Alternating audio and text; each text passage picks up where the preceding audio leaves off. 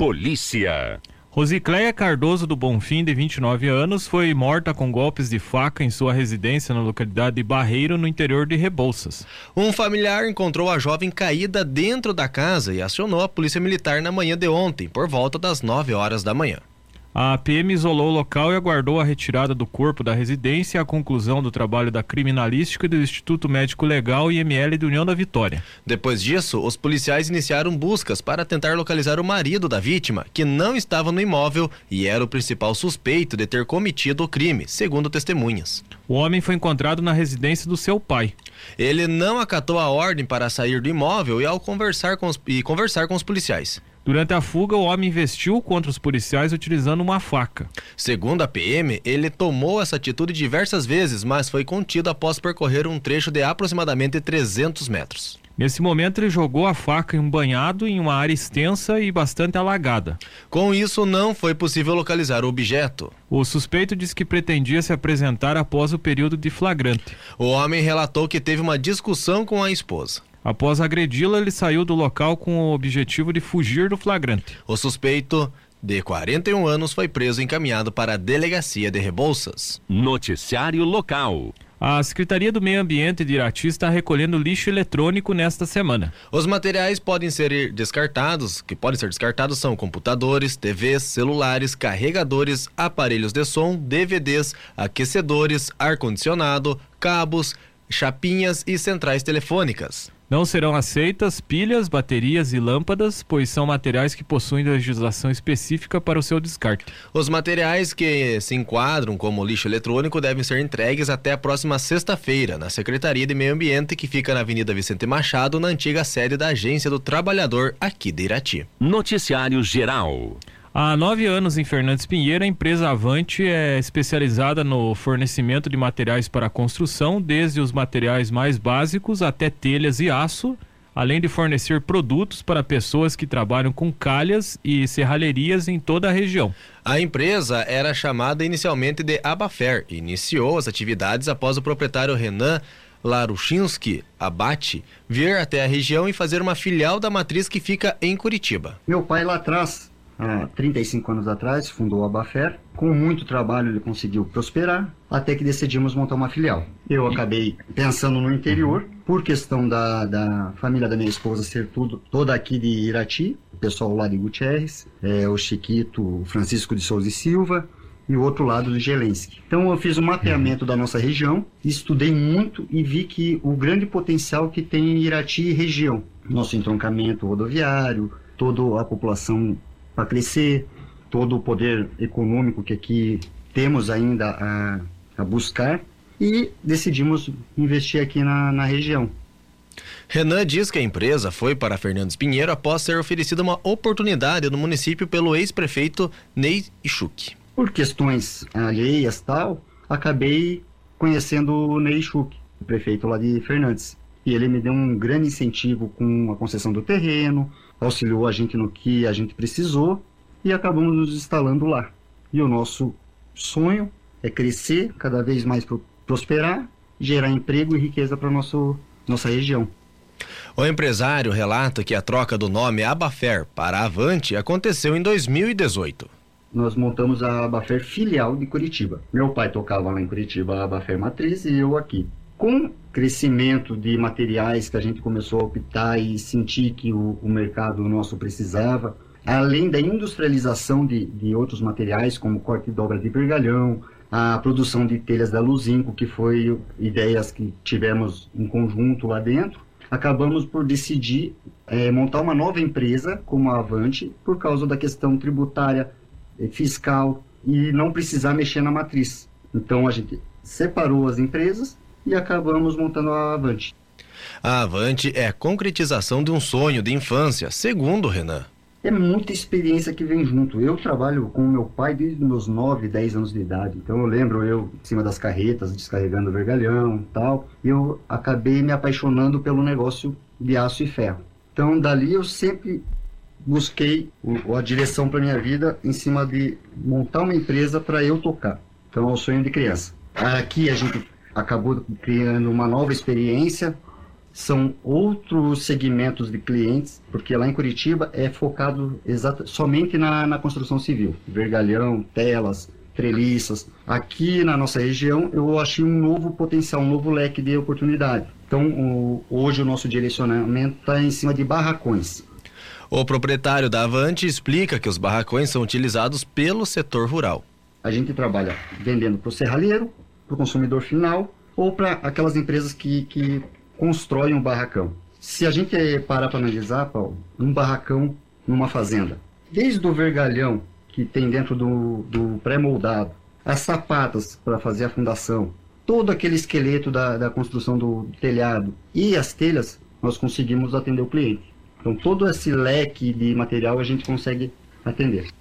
A empresa expandiu os serviços e hoje oferece diversos tipos de materiais para construção. Lá na nossa empresa a gente tem acessórios, hoje a gente tem acessórios para os serralheiros, parafuso, prego, arame recozido.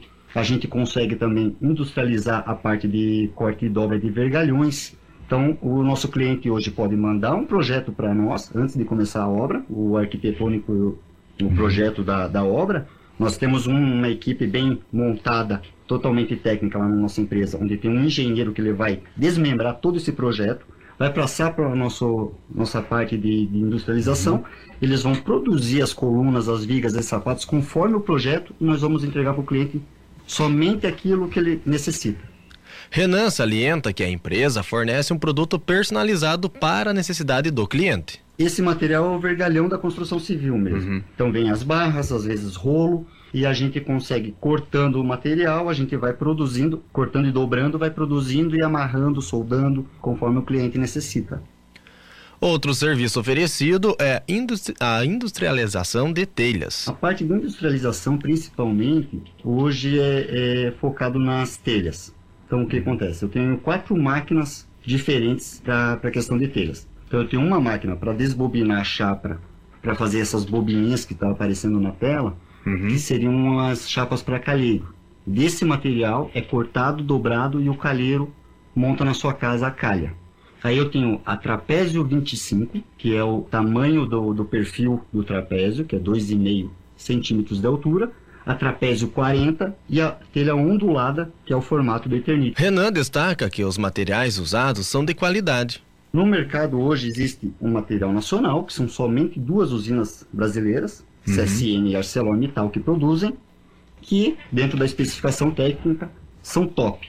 O material importado, quando a gente vai falar no mundo, você tem várias camadas de material. Então você tem o material de primeira linha, material de segunda, terceira e quarta linha.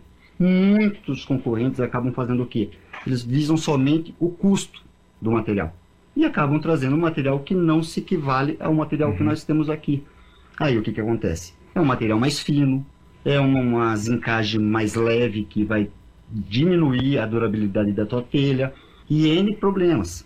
Então, eu nunca tive ainda um problema com esse material. As nossas usinas aqui no Brasil dão uma, uma, uma idade média de, 30, de garantia de 35 anos. Só que esse material nem isso ainda não chegou.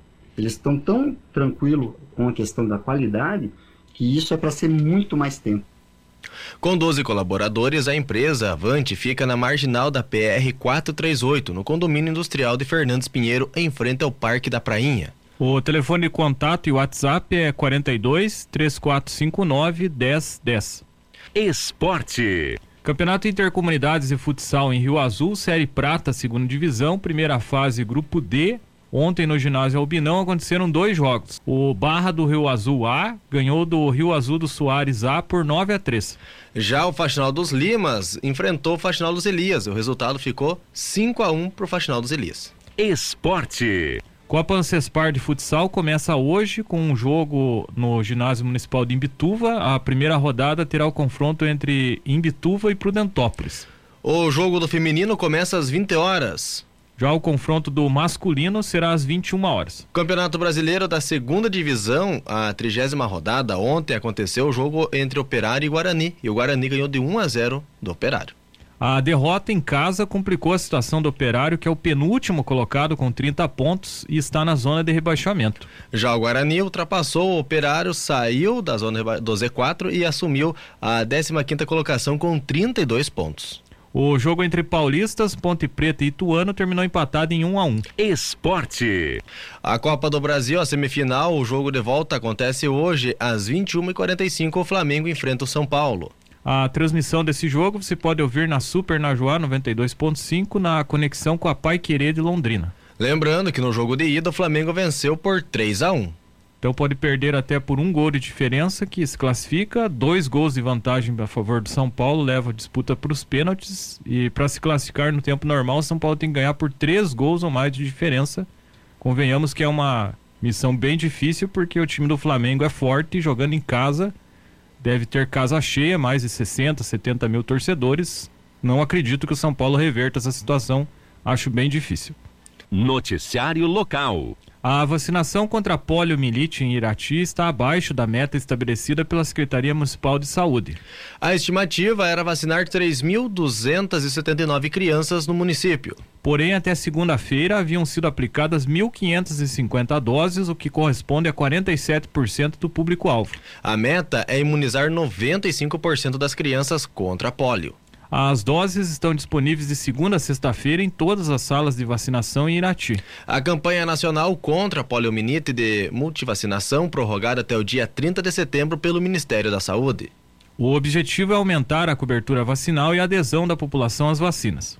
O Programa Nacional de Imunizações alerta sobre a importância e o benefício da vacinação para evitar a reintrodução do vírus da poliomielite, uma vez que o Brasil recebeu o certificado de erradicação da doença em 1994. O esquema de rotina de vacinação contra a polio é composto por três doses mais dois reforços. O ideal é que aconteça eh, os dois, quatro, seis e quinze meses, e também aos quatro anos, além das doses de campanha.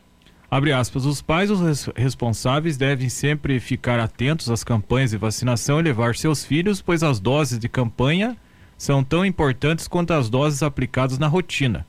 Fecha aspas, destaca a enfermeira da Vigilância Epidemiológica de Irati, a Denise, eh, Denise Omiak Fernandes. Ela reforça que todas as crianças entre 1 e 4 anos devem receber a dose da gotinha. Adolescentes com idade inferior a 15 anos também devem atualizar a vacinação caso tenha alguma dose em atraso. Noticiário Geral. As inscrições para o vestibular da Universidade Estadual do Centro-Oeste do Paraná, Unicentro, ter, terminam nesta quarta-feira. As provas serão realizadas no dia 6 de novembro, em um domingo.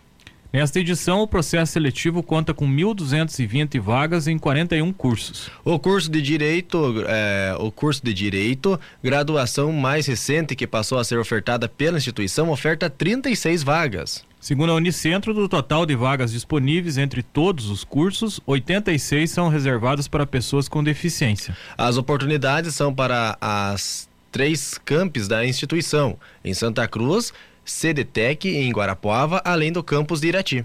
A instituição também tem unidades avançadas em Chopinzinho, Coronel Vivida, Pitanga e Prudentópolis. As inscrições devem ser feitas pelo site da universidade. O custo é de 150 reais e o pagamento pode ser feito por Pix. As provas serão aplicadas em Guarapuava, Irati, Cascavel, Chopinzinho, Coronel Vivida, Londrina, Pitanga e Prudentópolis. As informações são do portal G1. Noticiário Geral.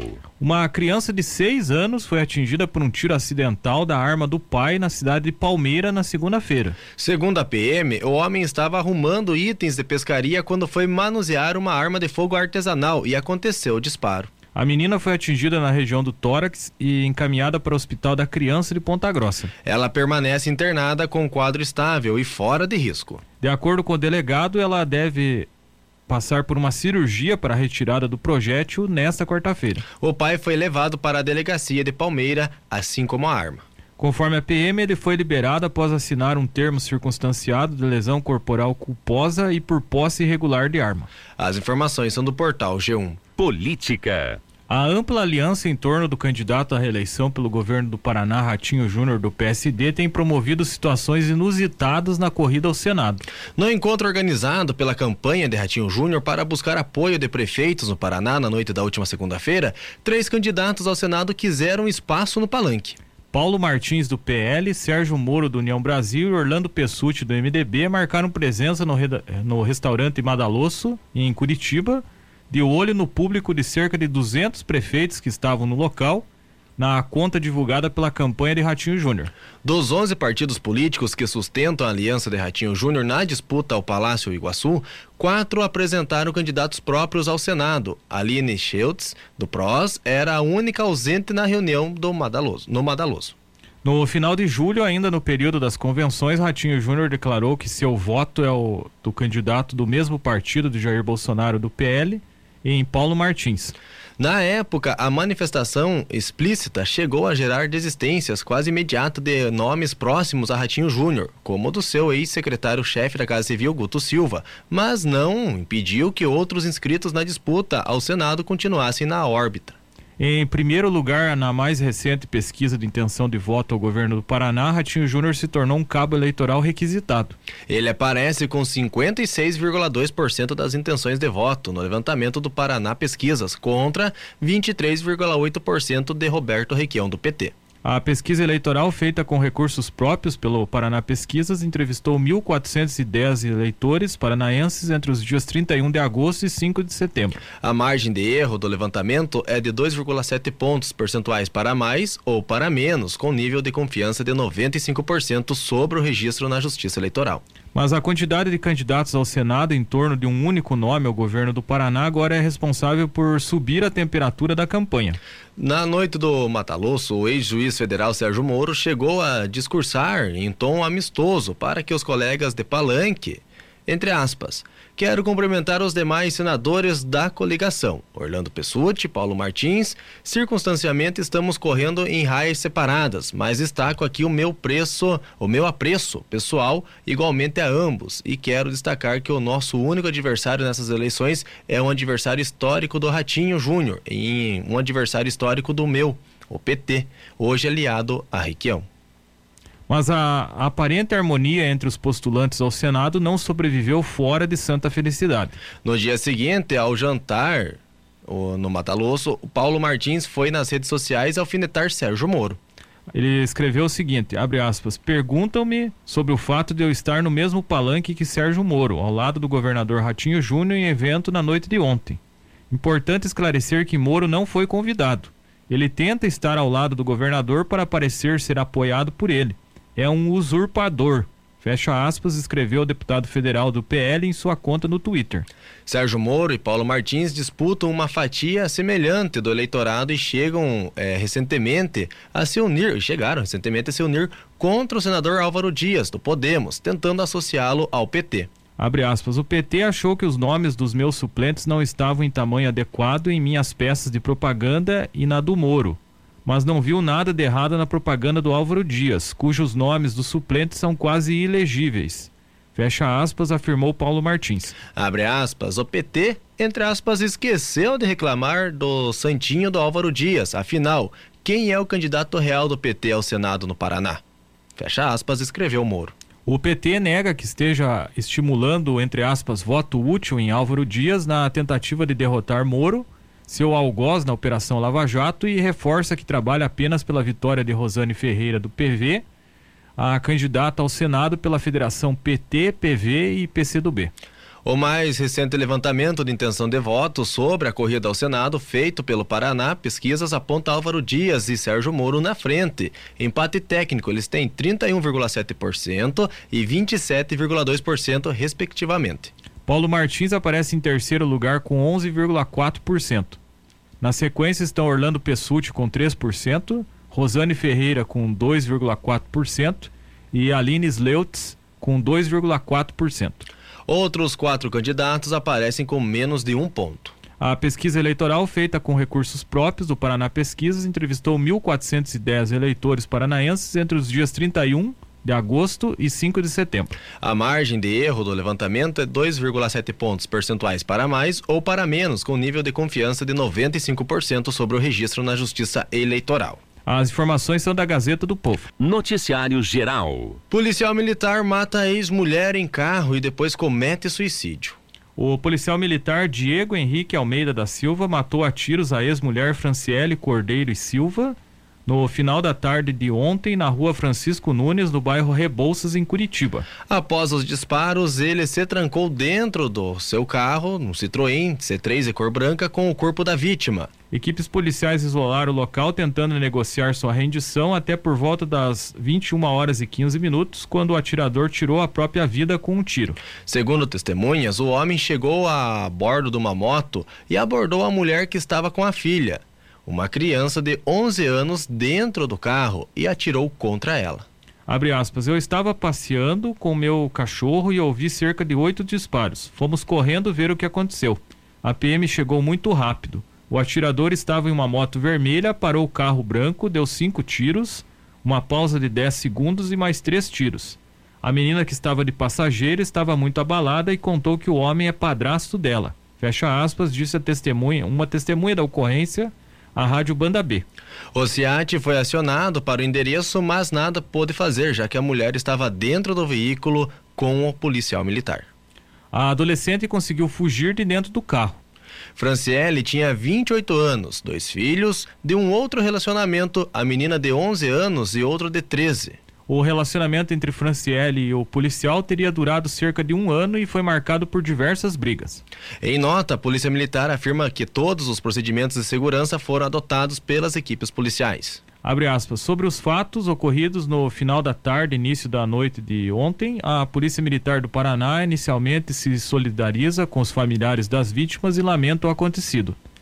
Todos os procedimentos de segurança foram adotados pelas equipes policiais desde a primeira intervenção e as tratativas foram feitas de forma incessante. Nesse momento é fundamental mover todos os esforços para amparo das famílias e as motivações serão devidamente apuradas posteriormente. Mais informações serão, serão repassadas assim que possível, fecha aspas, diz a nota da Polícia Militar. Almeida publicou um vídeo no status do WhatsApp após ter matado a tiros a ex-mulher, em que diz ter sido, entre aspas, vítimas de um relacionamento abusivo. Abre aspas, só para todo mundo saber, homem também sofre relacionamento abusivo. Homem abusado, esculachado, passa por muita coisa na mão de uma mulher. Isso afeta o psicológico, afeta tudo. No primeiro sinal de abuso, fuja rapaziada. Vocês não merecem. Fecha aspas, disse o policial no vídeo. As informações são da rádio Banda B.